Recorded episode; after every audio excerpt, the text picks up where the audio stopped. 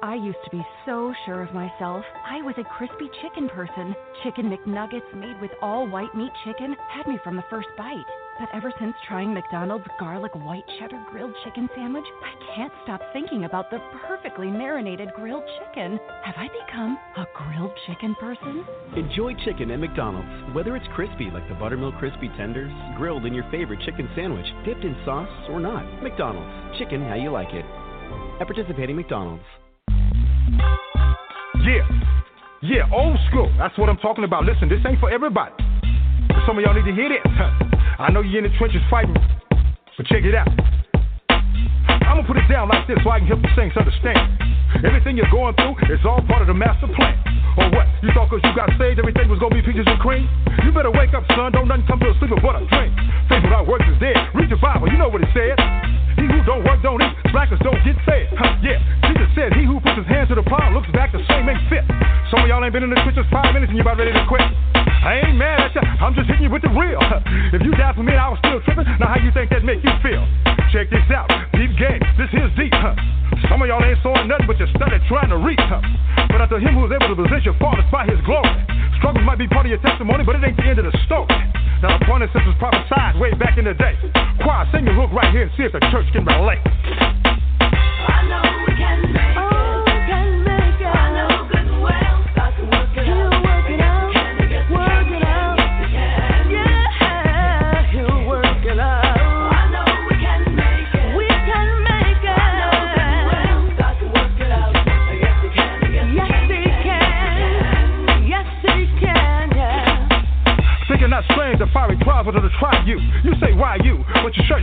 Jesus do?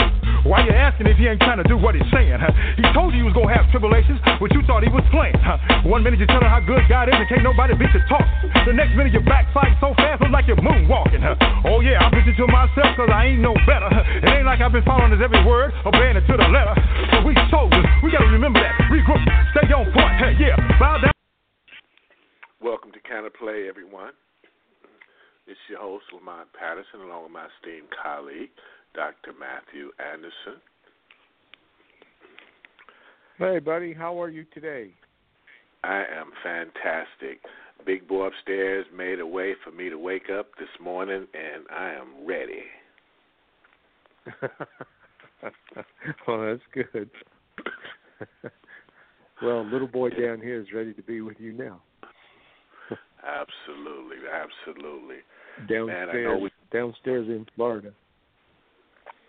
Downstairs in Florida. No, that's upstairs in Florida, man. We definitely have a great you show think- lined up. Huh? Go ahead. Yes, you think that Florida is north of where you are? Oh, I don't know. I don't know. Things, things are so mixed up in the world today. I, I, I, don't, I don't really know, so I'm just gonna say okay because uh, Okay. I don't want to fall on south the of sword you. today. okay, well I believe you. On the sword. It is. Yeah, I don't want I'm fall down on almost the in Miami, today. man. I'm way down there. Way down there. Well, I trust you. I believe you. That's good. I believe you. Well, listen. Please do the honors and introduce our guest today. Okay, we have Nancy Hartwell with us. Nancy, are you with us? I sure am. Welcome, Nancy. It's good to have you. Welcome, Nancy. Thank you. Thank you. Thank you. It's great to be with you all. Nancy, I'm going to uh, introduce you just by reading a little bit of information uh, to our listeners about you and your background, and then we're going to have our really good conversation. So, if you just give me one moment, I want to share with our listeners just a tiny bit of who you are and what you've been up to, which actually is a lot. Nancy Hartwell. Nancy Hartwell is our guest today. Uh, she actually grew up in Tampa, Florida, where apparently she is back now after 52 years. She That's studied right. Interne- that's right. International relations at American University in in uh, District of Columbia. She married a prominent attorney from Cameroon in Central Africa, where she lived and worked for 14 years. Now, back then, back in the states, she worked for the Washington Post on Capitol Hill. She also worked for someone we all know, Bob Dole, and was the lead proposal writer for an international development contractor for USAID. She published two plays, one of which was produced by BBC Radio, and the other in French translation on ORTF, which is in France, obviously.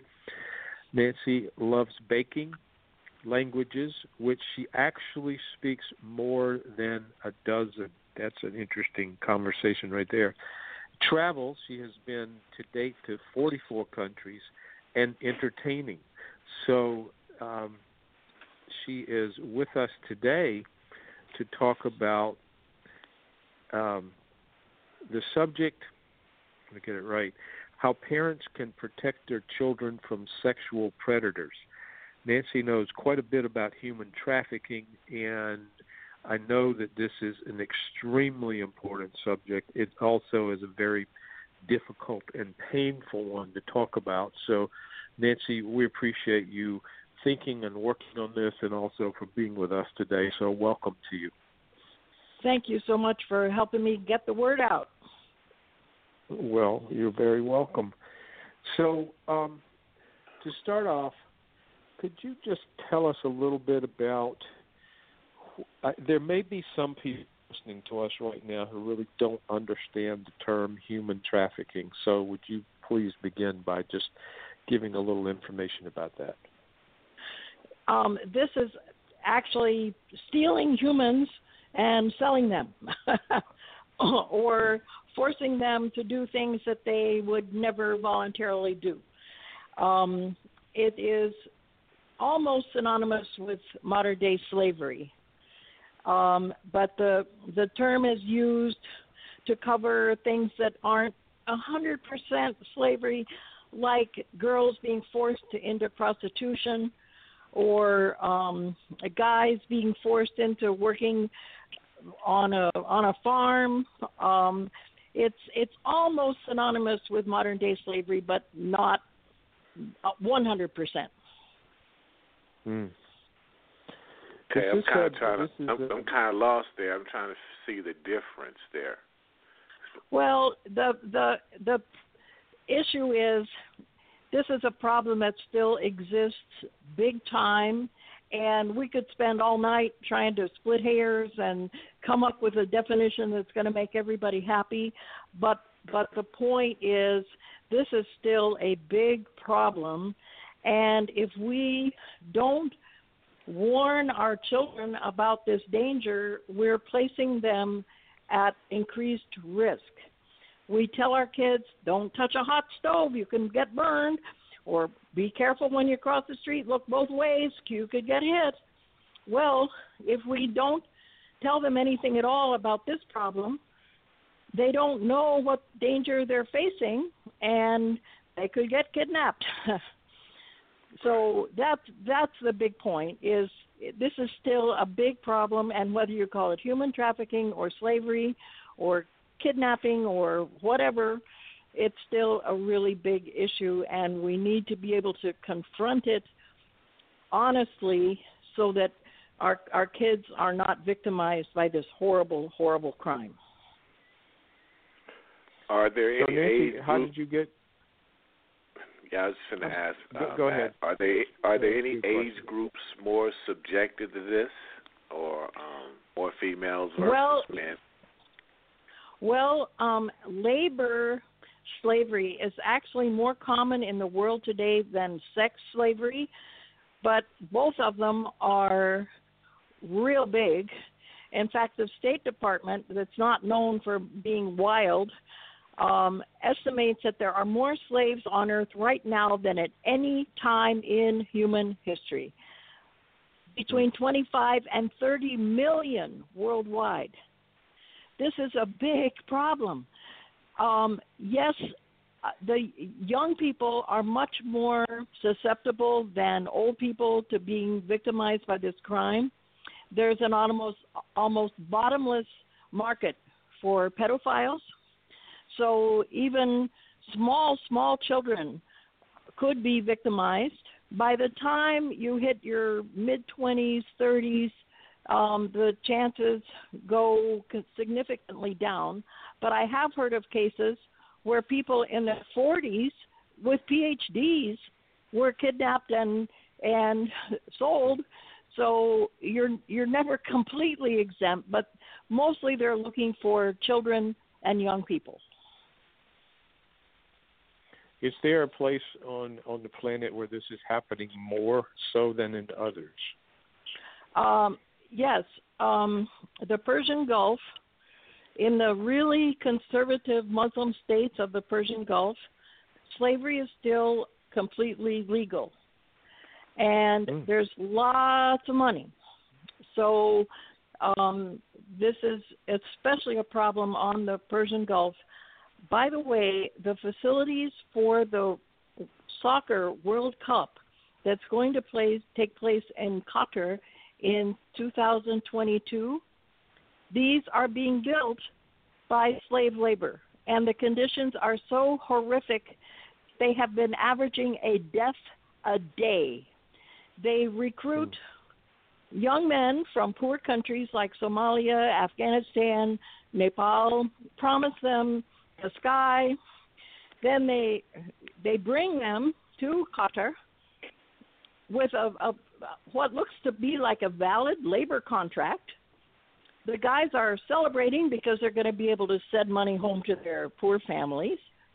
But then, as soon as they get there, they tear up the contract, confiscate their travel documents, lock them up, and make them work 18 hour days under 125 degree heat. Uh, yeah. And where is world outrage here?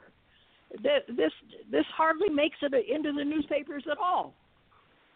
And and it a death a day, and we don't even hear about it.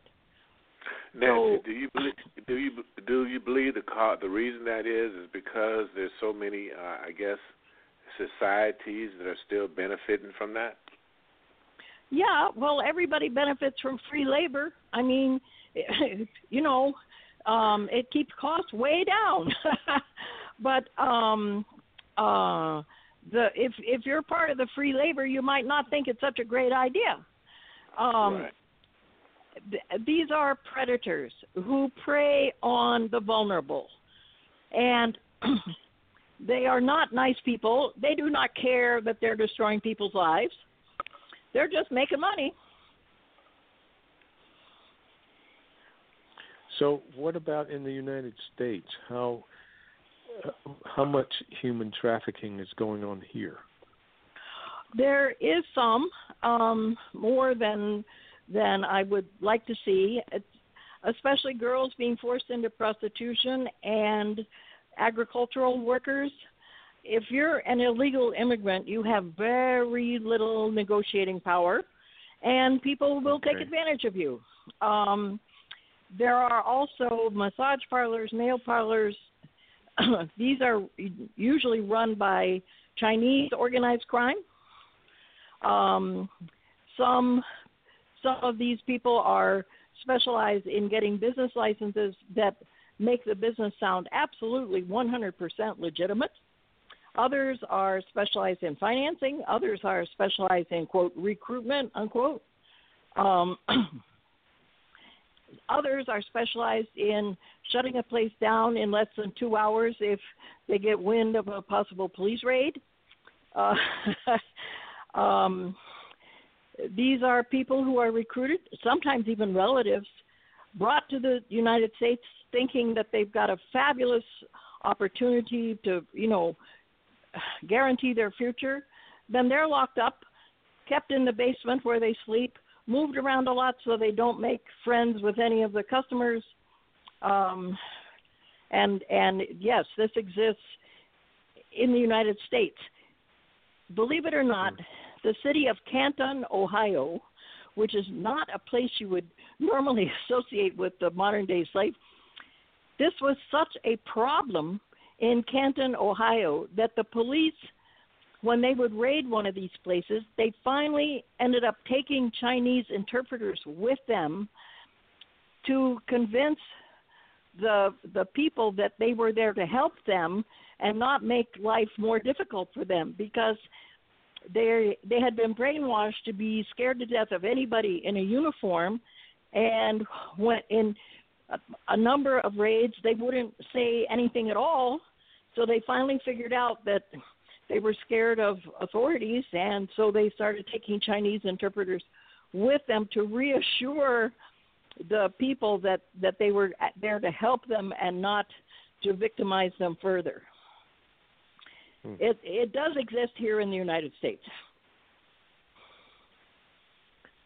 So, is this? Um, I, I just want to ask you a, a personal question before we go on about this. How did you get involved in this kind of um, uh, endeavor and and get interested in it? How, how what led you to this? Okay. Um, I had a friend when I was living in Cameroon. I had a German friend who just disappeared. They found her bicycle next to the road, and nobody has heard from her or seen her since. And three or four weeks after she disappeared, we started hearing rumors that seemed to make a lot of sense that she had been sold to a sultan in Libya and that explained a lot. And I was in my 20s at that time, not a bad looking blue eyed blonde myself, and I thought, holy Toledo, that could have been me. And it Mm-hmm. scared me to pieces. And I started collecting stories. And once people know that you're interested in this topic, you get bombarded with stories. And so that's that's how I got involved. And I think about Ursula almost every day and wonder if she's still alive, how she's managed to cope. I mean, that's a pretty serious detour for a life. Um Yes, yeah, and um so that's that's how I that's how I got involved and and it's been a passion of mine for now for more than 40 years. So we don't really know what happened to Ursula. No, except but the rumors they they were probably accurate that she had been sold into a sultan's harem. So do, does any of these people ever get heard from again, or you just never hear from them again? Period. Uh, about 99% you never hear from again. They are um, locked up. I mean, high walls, uh, armed guards at the gates, no telephone, no internet.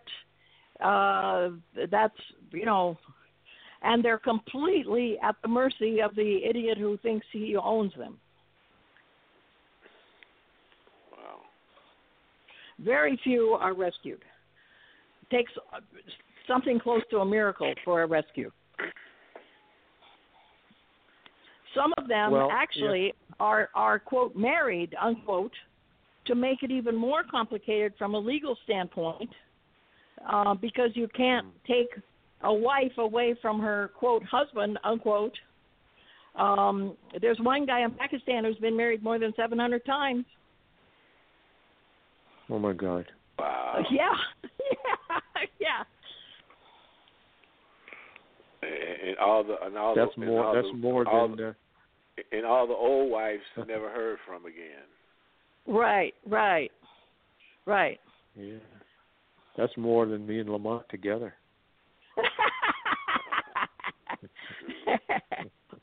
Yeah, but they, we probably still having drama from them other ones though. That's right. though. they they're well known around. Boy, they're taking care of themselves there. So so um, what what's being done about this subject and this problem right now, Nancy, that you think is helpful and useful? Who's Well- doing something positive about helping? Mostly it's um, nonprofit private organizations that are working very hard night and day to help combat the crime and also help victims if they're ever rescued.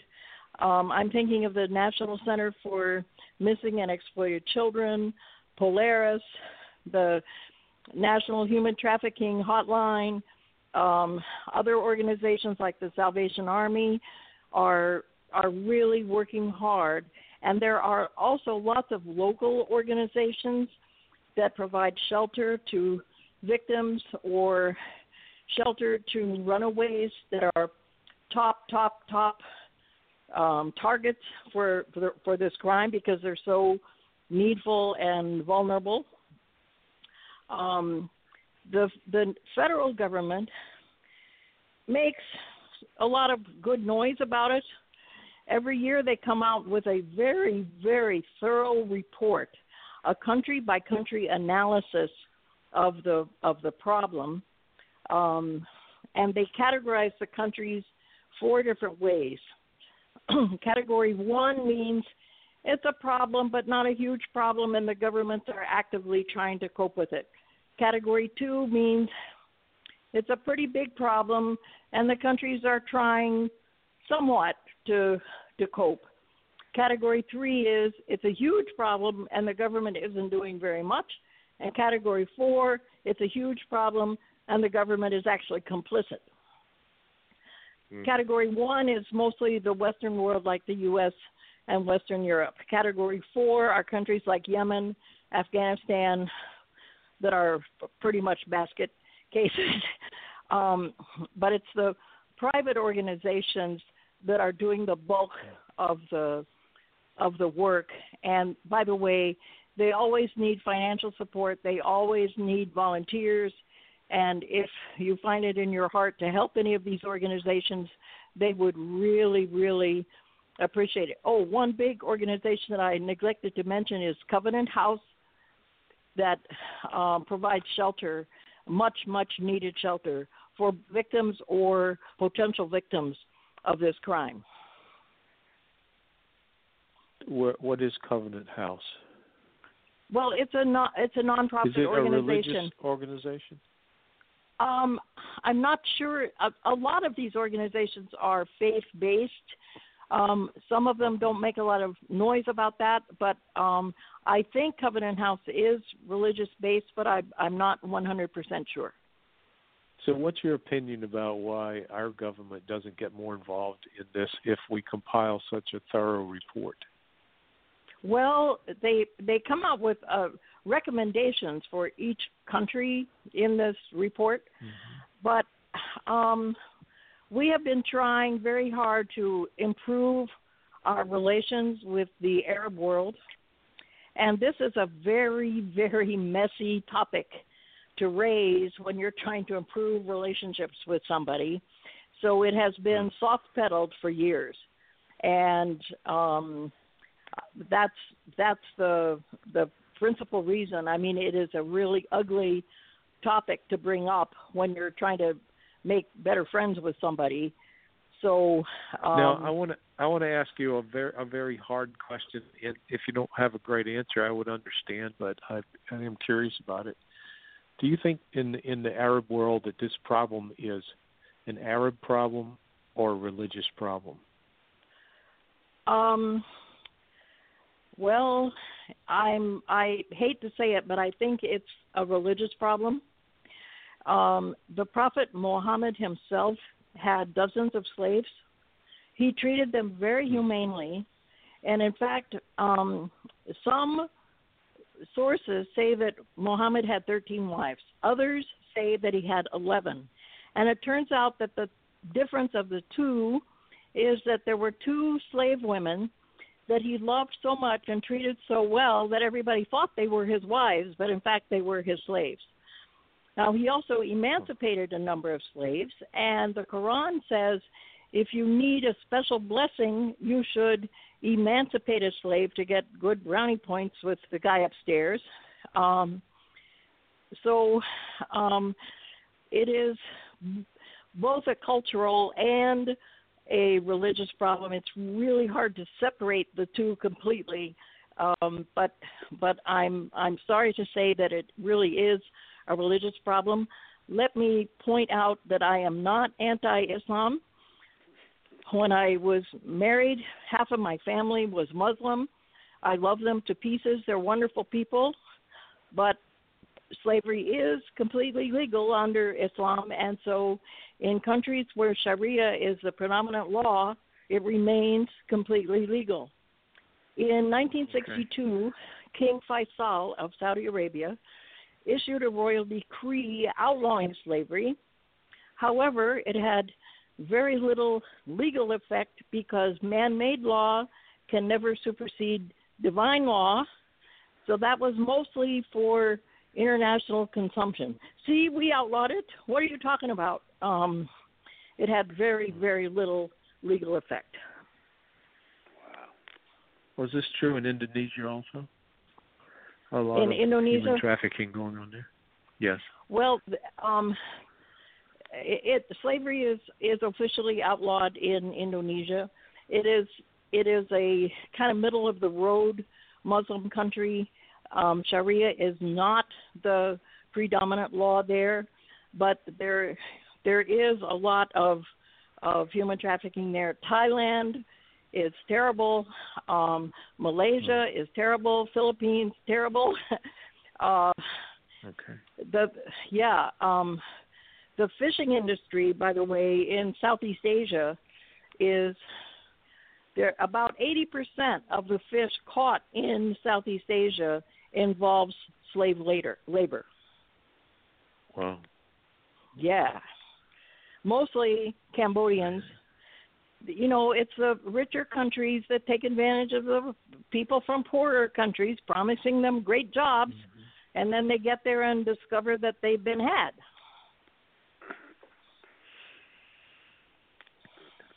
So are are you writing about this? Yes, I've written um, three books that are available on Amazon in the human trafficking series about victims of this crime. I'm pleased to say that the flagship book called Harem Slave reached number seven in all fiction on Amazon, and it's a been a bestseller now for more than three years. Um, oh, good for you. Then there's a, a sequel called Prince Ibrahim's Favorite and a companion volume called Voices from the Harem. Yes, I I write about this extensively. These are. Um, fiction. These are like novels. Well, they're they're what we call faction. Um, they're classified as fiction because I don't have copies of police reports and dates and everything, but these stories are based on the hundreds of true stories that I have collected over more than 40 Okay. years. Yeah. Okay. All right. But officially, Nancy, they're I- fiction. Nancy, I have a question. Yes, I know sir. we started off. I know we started off early in the show talking about protecting our kids, but uh, Uh-huh. can you Yeah. give us an example of exactly how you do that? I mean, outside of I know we talked to them, but do you have any examples of, you know, certain behaviors that they should look out for? Or Okay, good question. All right. Um, first of all, we need to talk to our kids very frankly about this topic and as graphically as you can possibly dare, because the more a child knows about the risks that they run, the more they're likely to pay attention. Um, okay, let's take an example a pe- pedophile goes to an elementary school just when it's letting out, and he finds a kid with a personalized book bag or baseball cap or something. So he goes up and says, "Oh, by the way, Phyllis, um, your mom couldn't make it here today, so she sent me to pick you up." Now, if you have a family password, hello. Yes. Hello? we- go ahead. Okay. We're here. If you have a Yeah. family password, Phyllis will ask this guy, okay, um, what's the password? And if he doesn't know it, she knows not to leave with him. That is a very easy but very effective technique to help protect your kids. Um, sometimes they find really sneaky ways to get around don't talk to strangers because parents have done a pretty darn good job of teaching their kids don't talk to strangers. Well, they use a puppy. Now, what child doesn't love a puppy? And they will say, especially for small children, you know, eight and below, oh, my puppy is lost in those woods over there. Can you help me find my puppy? Well, we raise our children to be kind hearted, we raise our children to be helpful. And they're thinking about the puppy, not the fact that this is a stranger. We have to warn our kids that even if the guy talks about a puppy, it does not make him a nice person. Sometimes they will even work in pairs. For example, a guy will sit next to a target on a bus and he'll grope her. She gets mad. He gropes her again. Then this hero from across the aisle comes over and says, Listen, buddy, you keep your hands off that kid. And then he sits next to her. Well, have you told your kids not to talk to heroes? Within 30 seconds, he can extract from her all the information he needs. Where is she going? Is somebody meeting her? And then, and she's not afraid of him anymore because he just saved her, right? right? Right. We need to tell our kids about this. There are predators lurking on internet games, pretending to be another 11 year old. And then they'll say, hey, by the way, can you send me a picture of yourself without any clothes on? Well, we need to warn our kids about this so that they can tell mommy or daddy immediately. There are others that put ads on the internet trying to lure teenage girls, especially, with promises of a fabulous marketing uh, modeling job, maybe a part in a movie, um, being a participant in a hot new band. Think the three M's: modeling, music, and movies. Anything to get a 14-year-old excited, right? And he will ask a question when she arrives, and it's a double-barreled question she pays attention to the first part, but he's really asking the second. And the question is this Do you have time to sit down and chat for a few minutes, or is somebody waiting for you? In other words, have you come alone and unprotected? And if she says, Well, yeah. If she says, Oh, well, my dad, the karate instructor, is waiting for me downstairs the interview will be very brief and she will not get quote the job unquote.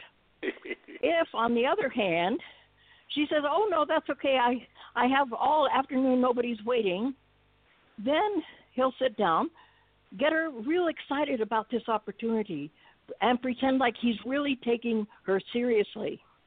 Then he'll say okay sweetie um let me let me show you the studio. So she's all excited and follows him. Well, he dumps her into a closet, locks the door, and makes a call to his contacts. By the way, the Russian mafia is into this big time. They are extremely hmm. professional. They are expanding their operations. So he'll call Boris or Arkady or whoever it is and say, I got something for you and within a few hours she's probably drugged and in a crate marked some kind of industrial equipment on her way to a brothel in the in the Persian Gulf. Wow. We need to warn our kids about this. We need to monitor our kids' social media sites. If you do it with them rather than behind their back, you're a whole lot less likely to set off World War III and you can point out postings that never in a million years should have been on the internet or pictures that that raise all kinds of red flags or or other sites that the parents realize are are trying to lure young people into things that they have no business being lured into.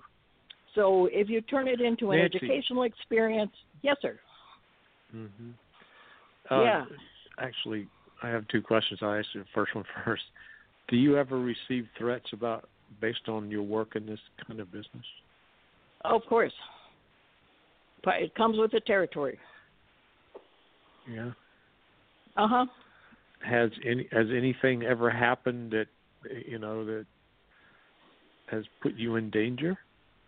Um, well, not not personally, but my website was hacked several times, and um, um, they're definitely trying to interfere. But but so far, I have not personally been in danger.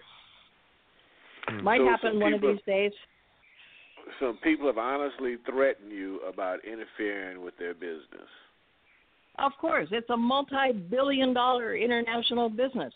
After um, Ill- illegal drugs, human trafficking is the number two illicit business on the planet. It's a very lucrative business, and and um, of of course, I mean there are vested interests at stake here. So, what's your second question? Well, my next question was back to children, um, and that was, you know, as, as parents have so many things to talk to their children about these days, and children, you know, there's always the issue. How do you keep your children safe without scaring them to death about the world? right. And I, as I was listening to you talk, I was thinking, you know, I don't have little kids anymore. You know, all my, I do have girls, but they're all grown up and pretty much past the the danger age. But you know, it's if I did have six, seven, eight, ten, twelve, fourteen, fifteen year old children, girls or boys, I would want to have this conversation. At the same time, it's it's kind of you know uh, one more thing to tell them the world is a scary place. How how do you deal with that? What do you recommend to parents? Well, the world is a scary place, and if we pretend to our children that everything is is violets and roses, we are not doing them a service. Um, well, I mentioned a little while ago we tell our kids not to put their hands on a hot stove. That's a scary place. You don't want them to be afraid of stoves, but you need to warn them about the danger. Crossing the street, that can be a big problem, especially in big cities. Um, you're not trying to traumatize them, you're simply trying to warn them about a danger. This is simply one more danger. You're not trying to traumatize them. Um, but it's it's something you need to talk to them about. Nancy, how do you protect? How we protect our children from uh, the educators? Well, now that's that's kind of a naughty question, but um, sometimes the predators take jobs that will put them in contact with potential victims. Okay, I have heard of school counselors that have been involved in human trafficking, law enforcement officers, even clergy who have been involved in human trafficking. People that you think are there to help protect the kids and they're there to victimize them. That's really tough to uh, protect the kids against.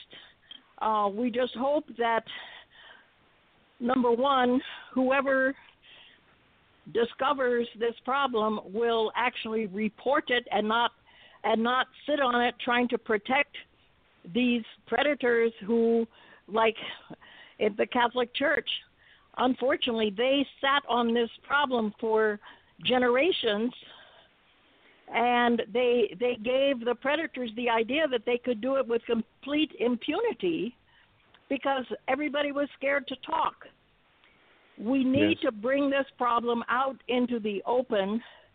I mean, think of the University of Pennsylvania, all the scandal they had there because people were covering it up.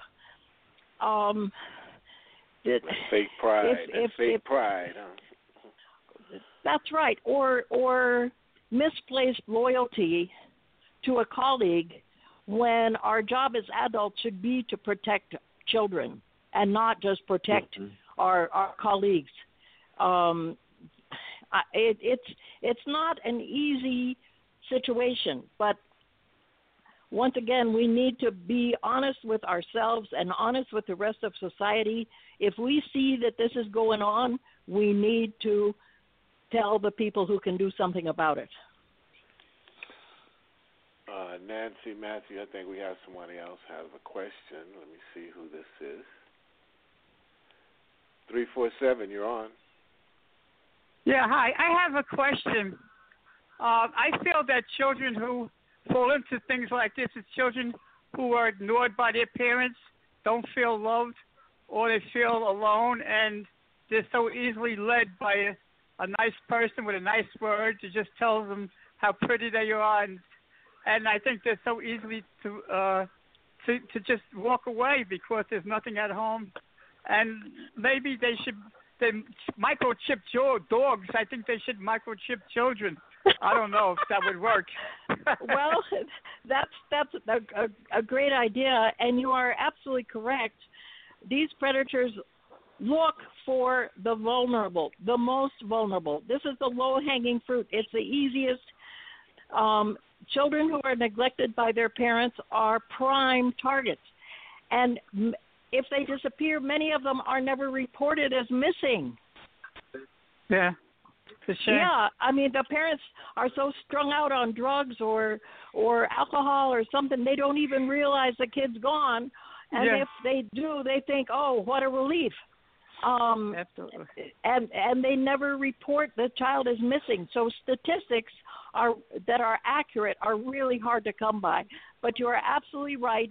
They go after the kids who look Yeah. like they're the neediest and the the most vulnerable. You're absolutely yeah. correct. So yeah, it's gonna be a hard road to, uh, you know, whatever. So Yeah. thanks for the answer. thank you so much for uh, doing your work, and have a great day. Bye bye. Okay. Thank you for your question. Thanks, Joan. Yeah. Thank you, Joan. That must have been one of Matthew's clients with the microchip the kid question. No, that was a good friend. That's a good friend of mine. It's a good friend. But I think that's a good idea to put a microchip in people just like you do in dogs. That would be good. Dogs, put 'em that's in that's not not a bad idea That's actually. not done now. That's not done. yet? Well, hey, hey, hey, in- who's to say in Aus- when you got your last physical it didn't happen already? well, in Australia, you can have a, a microchip put in your wrist um, that that you can pay your bills with. Oh well, I don't so- think so I don't it's think not- Lamont wants to know about that of. one, It's not unheard of. Anyway. I think wow. I think that's that some way to uh, to track a child is a is a really could be a very powerful and important thing, or a young person. You know, I, I there's all kinds of issues about that, of course, but I I think that you know we're we're talking about some pretty terrible things that people are doing to each other, Nancy, and I I was shocked really by the first statistic that you quoted us saying that there's more slavery present in the world in terms of numbers now than ever in history. That's really Yeah. disturbing. It- That's spooky. You'd think that the human race would have gone beyond that by now, but guess what? we haven't. Now, most of it is domestic slavery. For example, Chinese on Chinese or Thai on Thai. Um, but the international slave trade is still flourishing and involves thousands of people every year, probably hundreds of thousands of people every year that are trafficked across national boundaries. well, it it uh, sounds like it must generate a lot of money. Yeah, well, okay, a good looking young blonde can retail on the Persian Gulf easily for more than a $100,000. And as long as somebody's Oh willing to pay those prices, somebody is going to supply the market. Yeah. 10 of them, that's a million. And if you have to pay twenty-five, thirty thousand dollars in bribes along the way, hey, that's just part of the cost of doing business. Oh my God. Yeah, pretty spooky, huh? Now, I've heard about uh, families in America who have, uh, you know, they have maids and nannies and things that they bring over here and pretty much keep in slavery um, That's true. to true. take care of their children. That's true. Happened to a niece of mine. Um, her aunt, um, her late mother's sister, worked for the World Bank. Brought Dee over when she was 14 years old. Wanted her to stay home all day, clean house, and look after the kids. Now the aunt was not thinking about this as a form of slavery. She was just trying to find a low-cost household help solution. Um, But and she didn't want Dee to go to school. Dee fought back, actually went to school, but a lot of times they don't fight back. They just kind of get sucked into it and and uh, are effectively enslaved, like you say. In Haiti, Hmm. there's even a term for it. In French, it's called reste avec, stay with, and it's often a relative, um, an uncle who will bring in a a, a young teenage girl to be household help, and that's the end of her schooling. That's the end of her um, her cultural career. I mean, that she's stuck taking care of that family and that and that house. Um, yeah, it happens. It happens a lot, and people don't even realize sometimes that what they're doing is enslaving somebody else. They're just trying to find a low cost solution to household help. But they're they're actually perpetrating slavery. Yeah. So, why do you think blondes are so uh, so high on the scale? Well, they're they're fairly rare, especially in certain parts of the world, like the Middle East and Asia. And uh, by the word, by the way, the word Slav and the word slave are first cousins. Slavic women were the closest blondes to the Ottoman Empire, and made very desirable harem slaves. Um, just a little word history there. Um, but they're they're they're quite rare. Blondes and redheads also um, are are relatively rare, and I mean it's like a Ferrari or a Corolla. You know, you can get a Corolla anywhere. A Ferrari, well, that you have to invest a little bit more money, and it and it shows um, that that you're wealthy, and you know gives you more prestige. That's that's it's just supply of you know the law of supply and demand. What happens? What happens to these women when they age? Uh, well, they get dumped. Um, they are in in many brothels and in some really high class harems.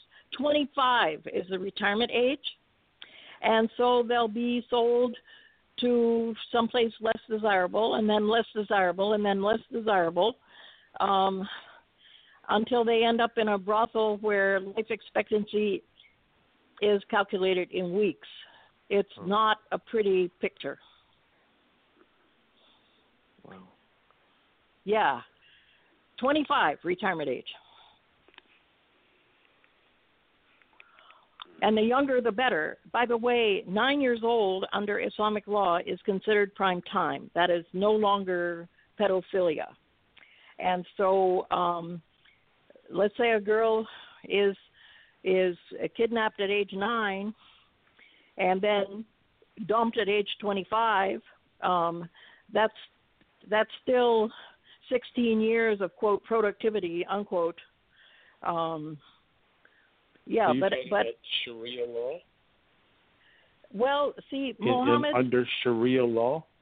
yes 9 is is prime time Mohammed himself married one of his wives when she was 9 and another one he married when she was age 6 but he waited until she was 9 years old before he consummated the marriage so if the prophet does it that means it's okay there are some wealthy men who treat themselves to a a new virgin every month you know a nine ten eleven year old um they've got lots of money and and this is a big treat for getting through the month. So, there was a case not long ago in Yemen where there was an eight-year-old girl. In my opinion, she should have still been playing with Barbies, but she got married to a 40-year-old, and on their wedding night, he attempted to have sex with her, and in the process, injured her so severely that she died. Oh my goodness. I am pleased to report that Pakistan has now outlawed child marriages.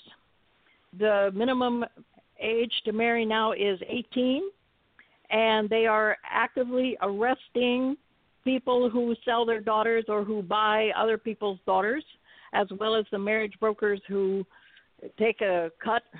Um, that is very good news, and I'm delighted to report that. What what caused this change in Pakistan? Well, um, Pakistan is trying very hard to become a modern society, and and this was one part of that process, and um, I'm delighted that it took place. It sounds like that's a great thing. Yeah. but in many places in the world, little girls, six, eight, ten years old, are still being sold as wives. Um, It's it, they're actually just glorified slaves. Um, but in many places in the world, this still happens. Does this happen in um, Christian cultures also? Not not nearly nearly nearly as much. Um i've i've heard of some of the the strange sects out west um that will force like 10 year olds into into marriage. Um but these are really fringe sects that um um that don't have an awful lot of commonplace in in our world i'm relieved to say. Uh huh. Well, I I I I find that it's a you know it's on it's many different levels that we're talking about here, from um, pedophiles all the way to people who you know take children or young people and sell them to other places. But you're also talking about in certain parts of the world where there's a lot of slavery that involves just plain physical labor. Yes. In India, for example, there is a very common problem called debt slavery. Let's say you want to get married and you don't have the money, so you borrow $500 from somebody and you sign a contract that says if you can't pay the money back in X amount of time, you will work for that person for free for X number of years. Well, sometimes it takes 25 years to pay off a $500 debt. I'm sorry, that's not really a fair exchange here.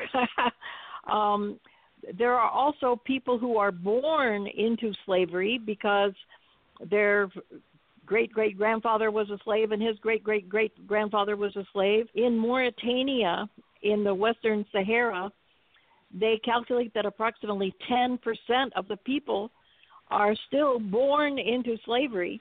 CNN did a documentary on that a couple of years ago.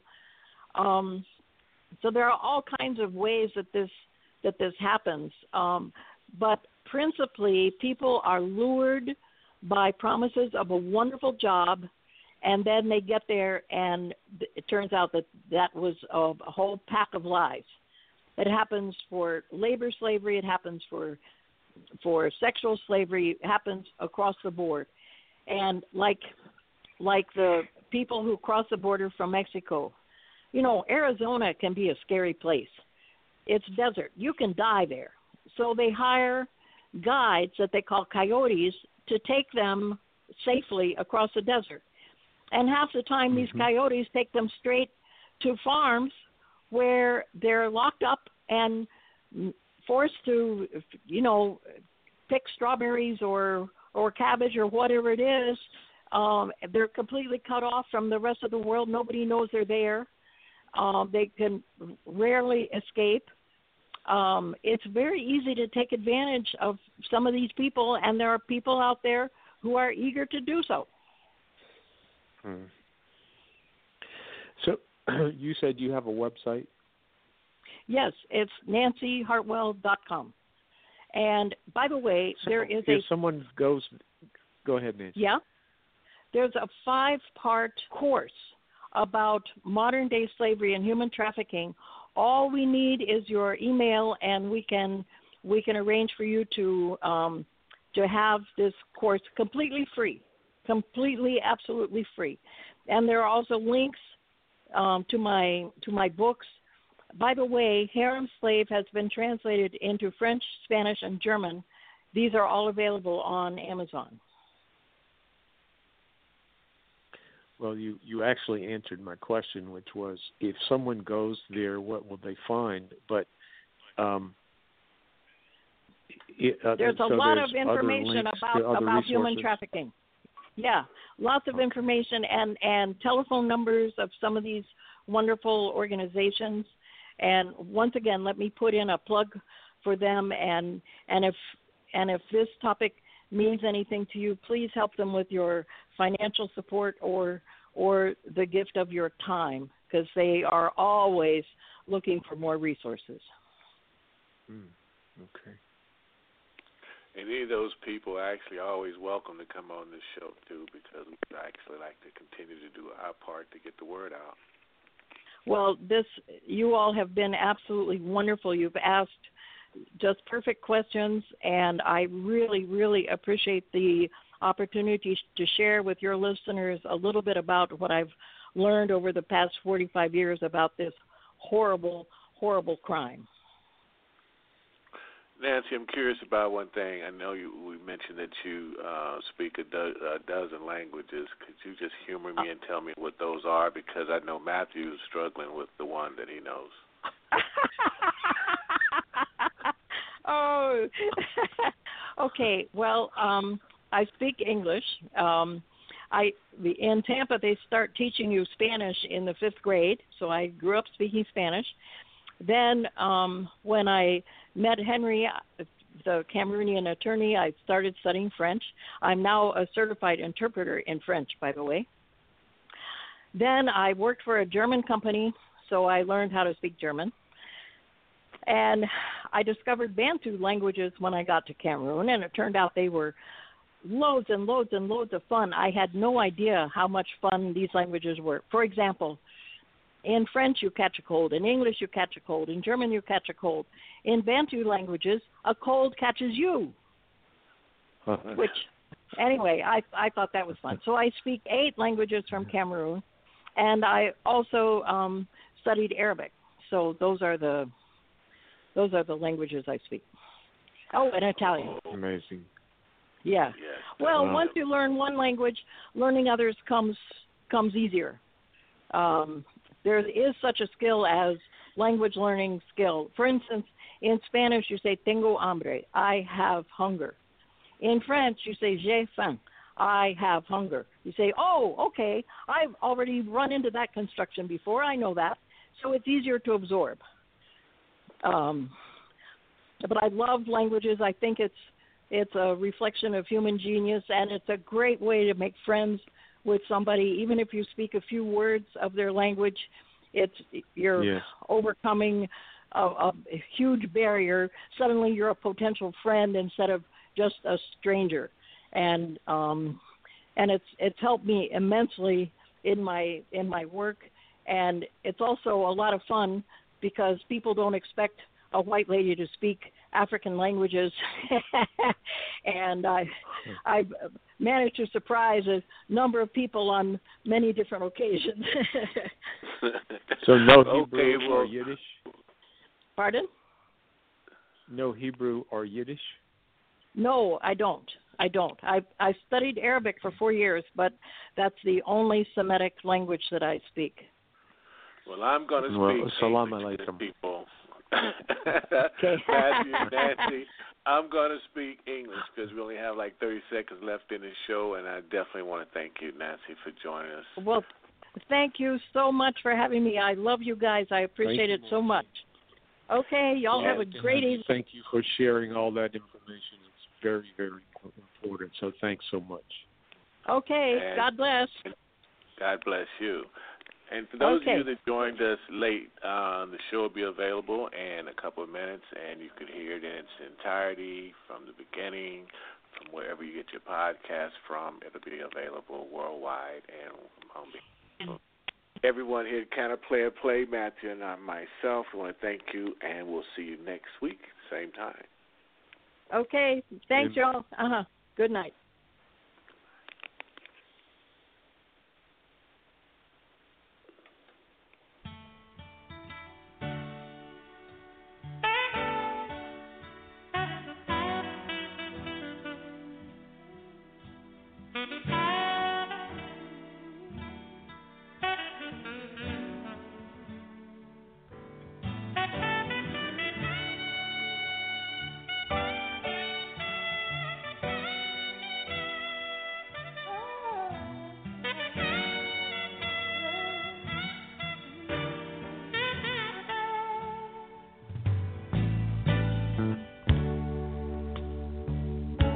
Even though my job takes me all around the world.